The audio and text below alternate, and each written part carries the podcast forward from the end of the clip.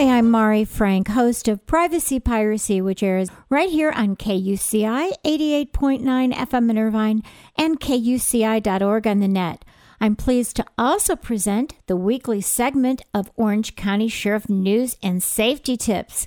And today we're welcoming Janet Sener, who is the Director of Crime Prevention for the Orange County Sheriff's Department. She's been in law enforcement for 29 years, and she's been with the Orange County Sheriff's Department for the past 16 years.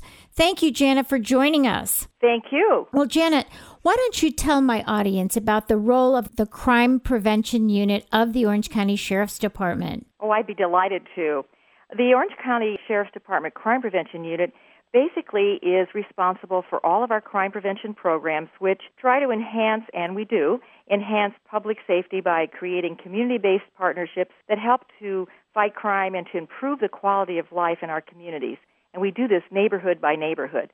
We actually are like the Homeland Security at the most local level. Well, what are some steps that our community members can do to protect their property and themselves during the travel season? Well, let's start with their property first. I think one of the most important things people need to realize is we need to take very strong preventative steps early on.